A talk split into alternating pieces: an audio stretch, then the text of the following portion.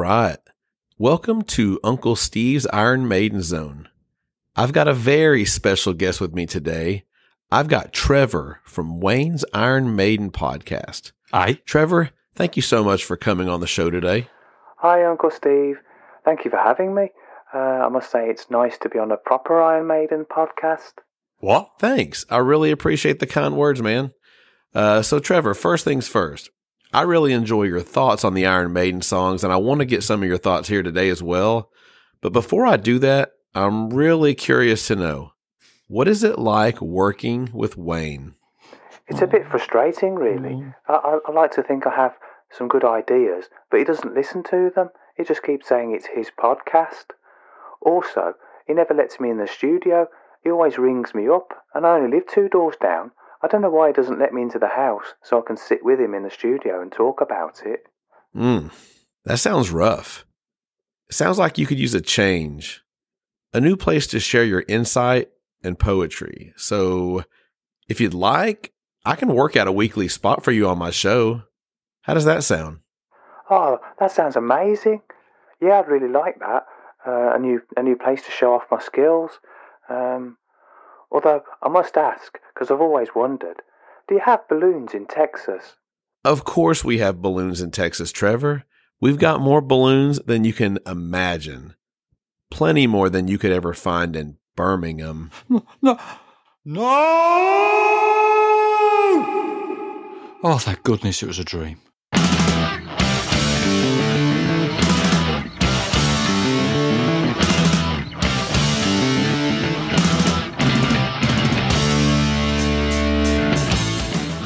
Hello, I'm Wayne, and this is my Iron Maiden podcast. This week, I'm looking at the song Gangland, which is track number seven on the Number of the Beast album. Last week, the show focused on Run to the Hills, and I've had some feedback about the show. I've had a comment from Kay Bentos, and she's picked up on the fact that I said that the Jam were number one in the charts with a town called Malice, and this was on the week that Run to the Hills was released. And I checked these, and I was correct. But she points out that they were number one with a double A side, which was Town Called Malice and Precious. So there was two songs. And she goes on to say that this replaced another double A side at the top of the charts, which was by Kraftwerk. And this was Computer Love and The Model. And she says this is a very important historical fact because it's the only time a double A side has replaced another double A side at the top of the charts, and that I should have known this because it's in the book British Hit Singles, which I've mentioned that I owned. So if anyone else was concerned about this, I must hold my hands up. But I didn't think it was necessary to go into too much detail about the chart landscape at the time. Some people have picked up on Pamela Cartwright, who got in touch saying that she may have been the mystery woman in Trevor's poem about the number of the beast. They're a bit annoyed that I didn't bring this up with him, and have said that he was a bit cocky in the episode, so I should have done this as punishment. Well, okay, I've taken your feedback on board, and I'll mention it to him later. Once again, I'm a bit disappointed that the comments that I've received weren't about my insight and analysis on the song Run to the Hills, and people have picked up on some other aspects. But as I've always said, any feedback is good. Well, this week I'm looking at Gangland. First of all, I should point out for anyone that's not sure that Gangland isn't a country. I made this mistake as a boy, assuming it was a place in the world. I couldn't find it on the large world map in the classroom. I used to like this map. It was massive, and I'd stare at it for ages. People used to put pins on the map where they went on holiday. Thomas Spencer went to sunny Spain. It's just called Spain now, but in the 1980s it was sunny Spain. They had to change the name in case it wasn't sunny when you went, and then he might sue the country under the Trade Descriptions Act. Several other classmates went abroad, and this was quite exotic. I wanted to put a pin on Llandudno, but this wasn't on the map, like Gangland, so I had to just put it in Wales. I, I had a look in my own books with maps in to see if I could see Gangland there, but it wasn't in my Collins Atlas, and it wasn't in my Ladybird World Cup 86 book either. Just to make sure, I checked in the index in the Atlas, and Gangland wasn't there. There was nothing between Gambia and Ghana. I also noticed that Gangland didn't qualify for the World Cup either. As usual, the answer came in the dictionary. and I saw that gangland is actually a word that suggests the criminal underworld. I could mention Stechford Swimming Baths and Castle Bromwich here, but I've been advised not to. The song Gangland starts with drums again. That's three songs on the album so far that begin with just drums. On the last two albums, there's only one song on each of them that does this. With the other songs, The Prisoner and Run to the Hills, they had quite simple drum patterns, or so it seemed. The opening here is actually quite wild, and it perhaps emulates the chaotic nature of being in a gang, or maybe in a car chase, or even a chase on foot. You may remember last week that I emulated the Run to the Hills pattern by saying the drum names in time to the beat, which might have been one of the highlights of the series so far. I'm not going to do that here. I feel it's a bit too complex. I notice the songwriting credit is Clive Burr and Adrian Smith. I always thought it was the prominence of the drums in the song that meant Clive got the credit for this, but maybe he did some other bits. It was the only Iron Maiden song with a drummer in the songwriting credit until 2003 with the song New Frontier. I'm going to assume that Adrian wrote the lyrics, and the key lyric from the song is Dead Men Tell No Tales. This is a sort of catchphrase or motto in gang culture. Now, I don't know this from being in a gang, but I read it on Google. It means if you die, then you can't talk or blab about a secret. I did know this phrase already though when I was a boy, because it was a song title by Motorhead, and I owned some of their records. I also owned the same pair of novelty glasses that Phil Filthy Animal Taylor, the drummer, was wearing on the back cover of the Bomber album. I got mine from Blackpool. It made me feel quite connected to Phil Filthy Animal Taylor. I wore them to school once, but nobody said that I looked like Phil Filthy Animal Taylor. The song also mentions the term where the jailbirds die. And when I heard this as a boy, I didn't understand that jailbird was a slang term and not an actual bird. I thought that there might be birds that hang about jails, a bit like the ravens at the Tower of London. But again, I find as an adult my interpretation of the lyrics was quite wrong. The song's about being on the run, and we've heard this theme in other songs I've covered so far. I feel that the lyrics are okay, but they maybe don't capture the urgency of the song or the subject. It's strange that I've picked up on the lyrics here, and I did this in 22 Acacia Avenue, and both of them were written by Adrian Smith. This doesn't mean that I dislike his lyrics, because normally I don't have a problem with his use of words or his prowess as a songwriter.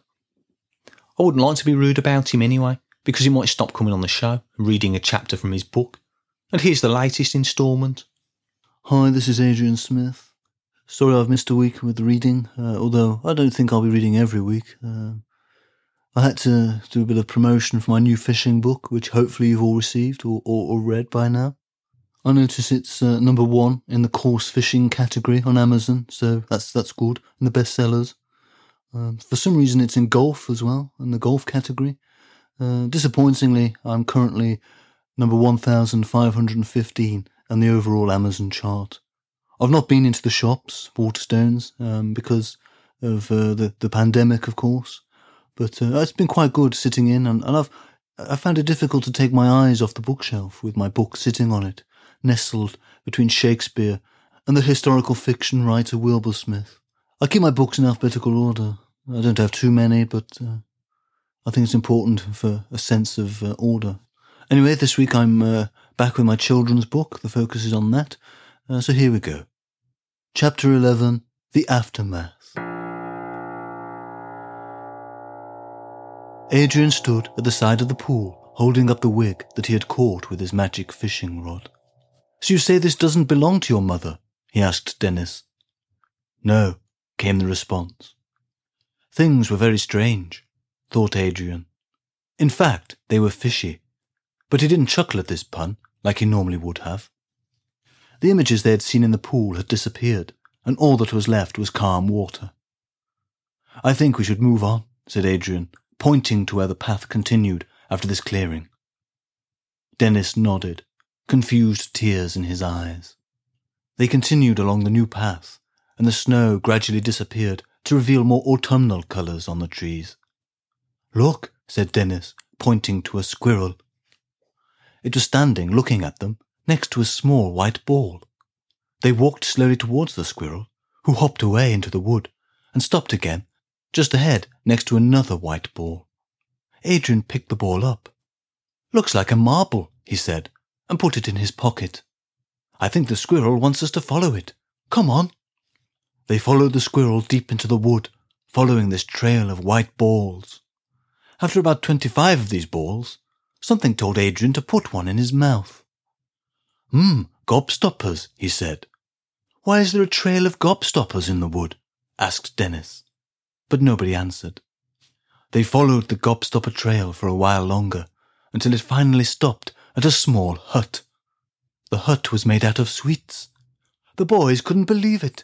Never in their wildest dreams had they seen such a thing. Jellies, said Adrian. Lollipops, said Dennis, and the boys started to scoff some of the outer walls. Licorice laces, cinder toffee, and lashings of other fine treats. After a while, they both felt sick. I wonder who lives here? asked Dennis. Adrian was annoyed with himself. He was so excited by all the sweets, he didn't think about this. Maybe the owner would be annoyed that they had just eaten a lot of the exterior. As the boys thought, the front door opened. Watcher, came a familiar voice. It was Paul Di'Anno. What are you doing here? asked Adrian. They sat and listened as Paul Di'Anno told a tale of pixies, portals, and gobstoppers. He had a reputation for telling grand tales and exaggerating, but Adrian felt he might be telling the truth this time. We found your trail of gobstoppers, he said proudly. Ah, yes, said Paul Di'Anno. That is very important, as I have no idea how to get back to the path without it. Adrian felt sick again. He realized he had saved all the gobstoppers in his pockets to eat later, and now they were deep in the forest with no idea how to get back to the path.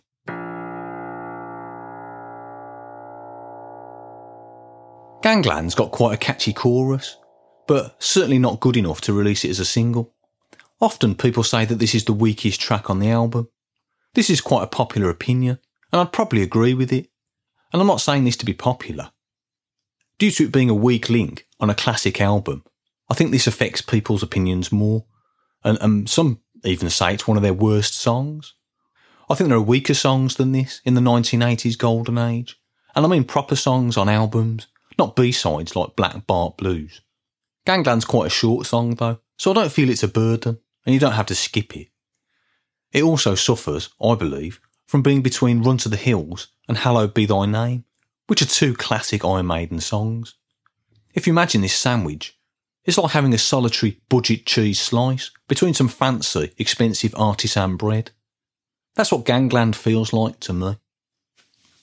I don't know what constitutes a gang. Can two people be a gang? I don't know this. I, I see Iron Maiden as a gang. And Paul Di'Anno did originally, as he mentioned this in the Killers episode. On the sleeve on this album, they were a gang of five, and on pictures at the time, they would often stand in a line, looking menacing. I don't think gangs do this, unless they want to block your path on a pavement. They tend to huddle and look suspicious. I never got mixed up with gangs, and I like to think that this is because of my sensible life choices and streetwise attitude.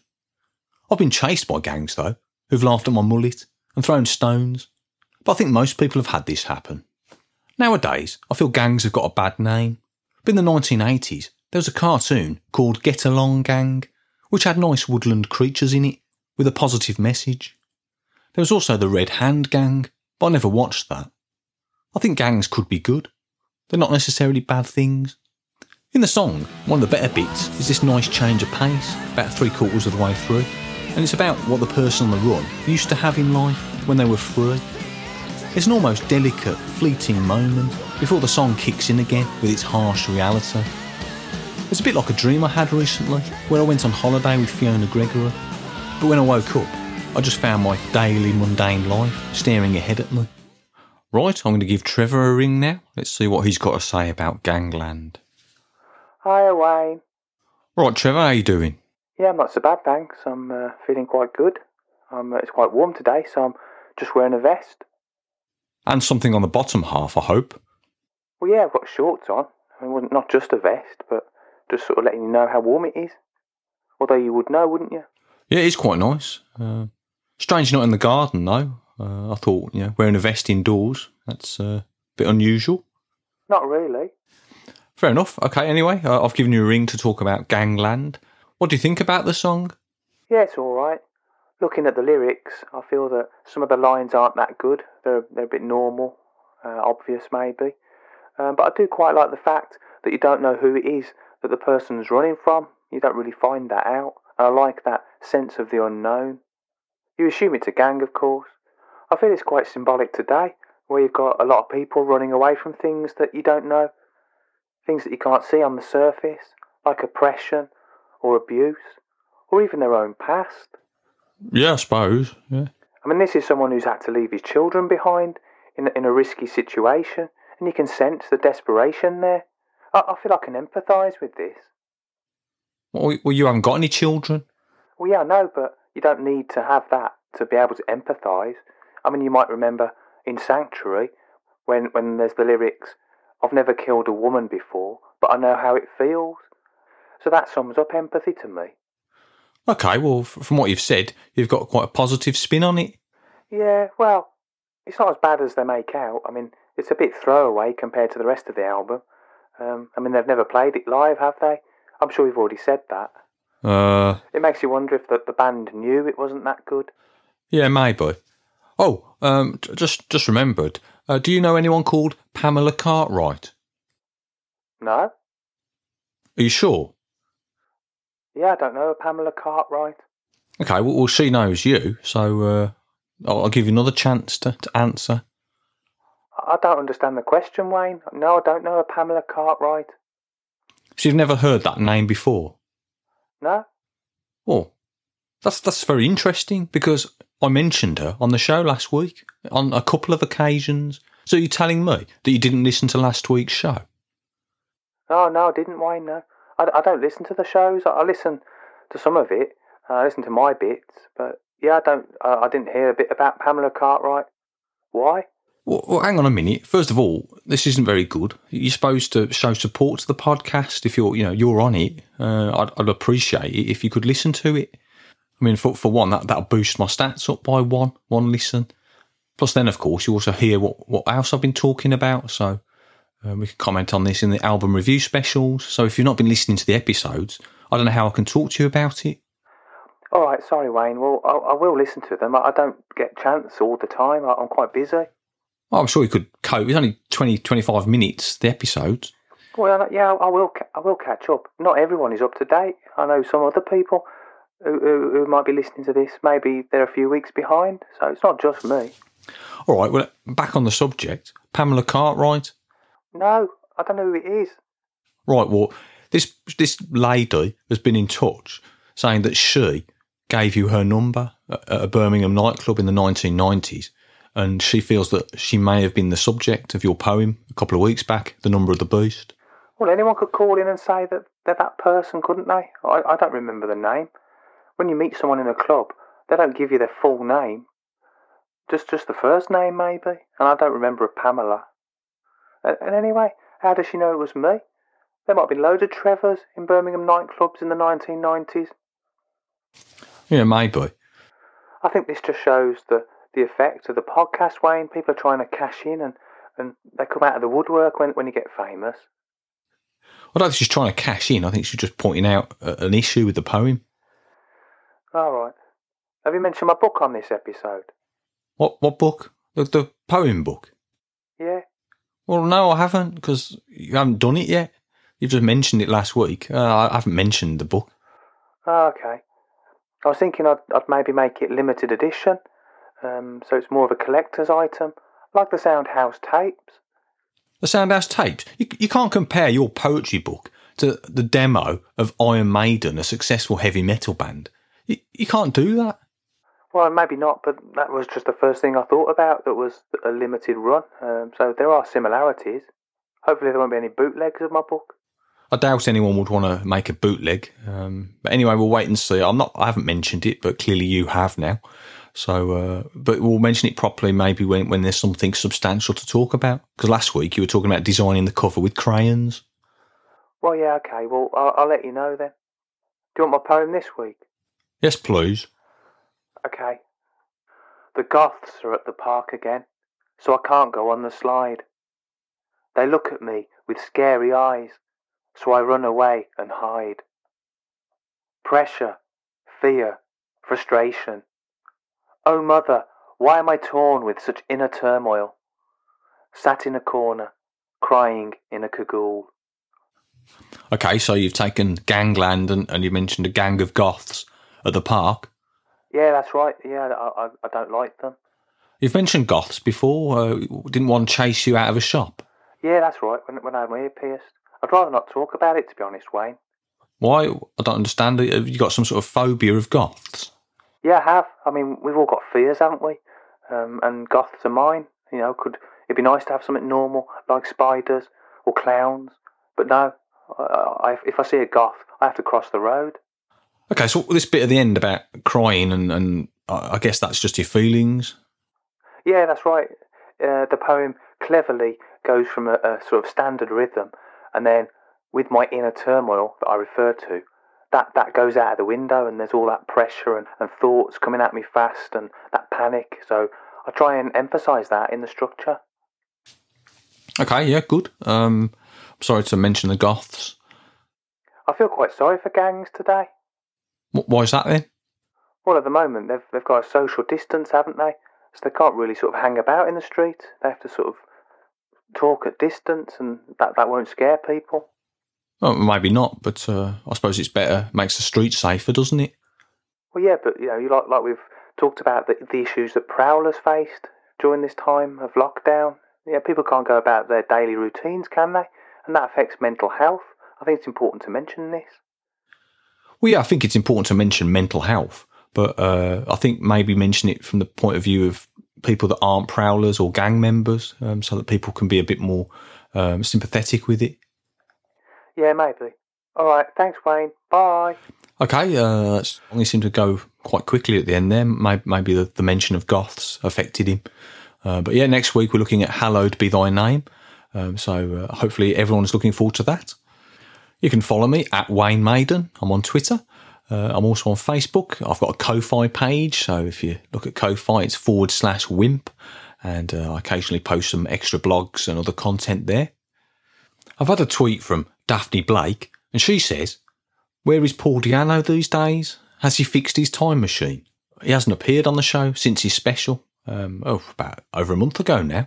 Uh, yeah, he hasn't turned up. Maybe feels that uh, he's finished, as in I've, moved on from the Killers album. Uh, maybe uh, maybe he's not turning up in, in, my presence anymore, which is a bit disappointing.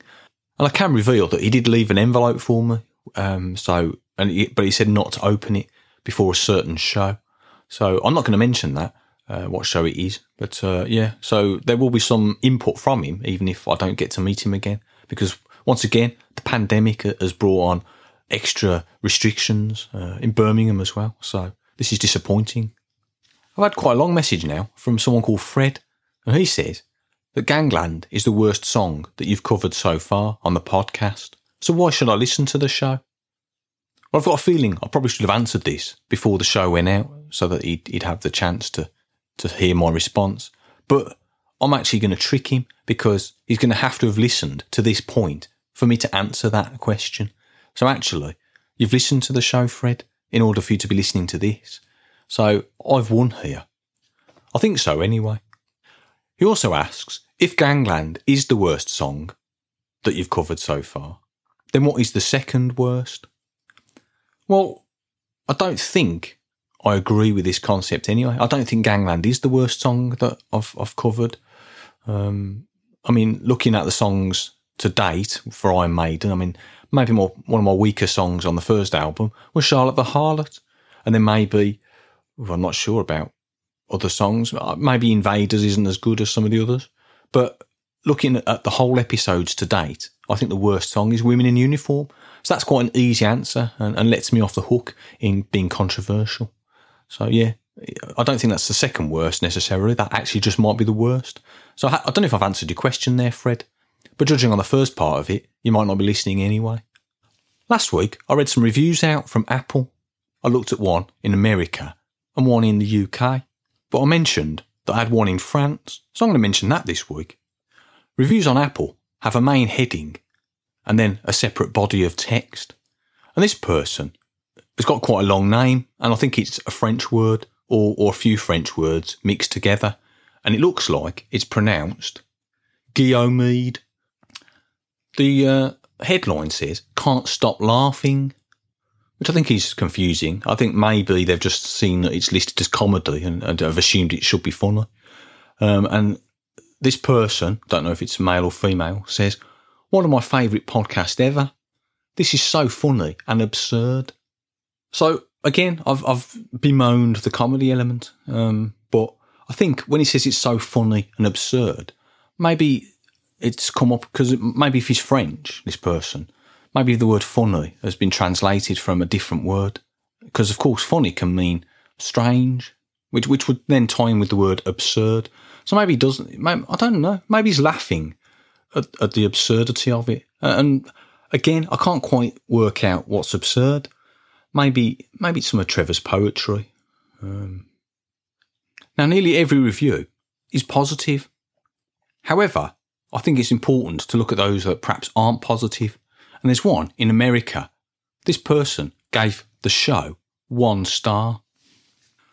This person's name is Peacemaker77. And in their headline, it says, Dude, change the name. And then in the, in the body of text, this person says it again. Change the name. Wimp and Iron Maiden should never be related.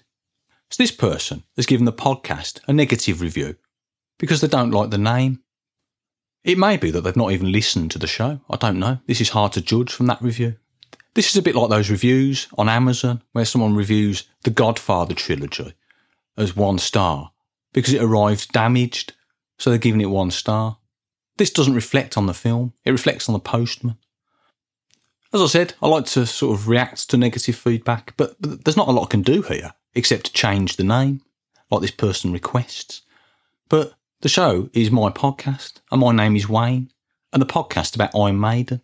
So I think I think the name's all right. Um, I also question the use of the word dude. Um, I, I, don't understand this unless it's one of the Teenage Mutant Hero Turtles but the name of the reviewer doesn't reflect this. So there's a couple of reviews. Uh, again, thank you for leaving reviews. Thank you for any feedback I get. It's all gratefully received. Um, generally, I think people are happy. Uh, otherwise, I wouldn't still be doing it. I'd, I'd have given up because no one's listening to it. But people are listening to it, and not just my mom. So next week, as I said, Hallowed Be Thy Name, the final song on the album. Uh, I'll then be looking at Total Eclipse, which is another song from that period. Uh, and then I'll be doing the album review show. So that's September sorted. So once again, thank you for listening, and I'll see you next week. Bye bye.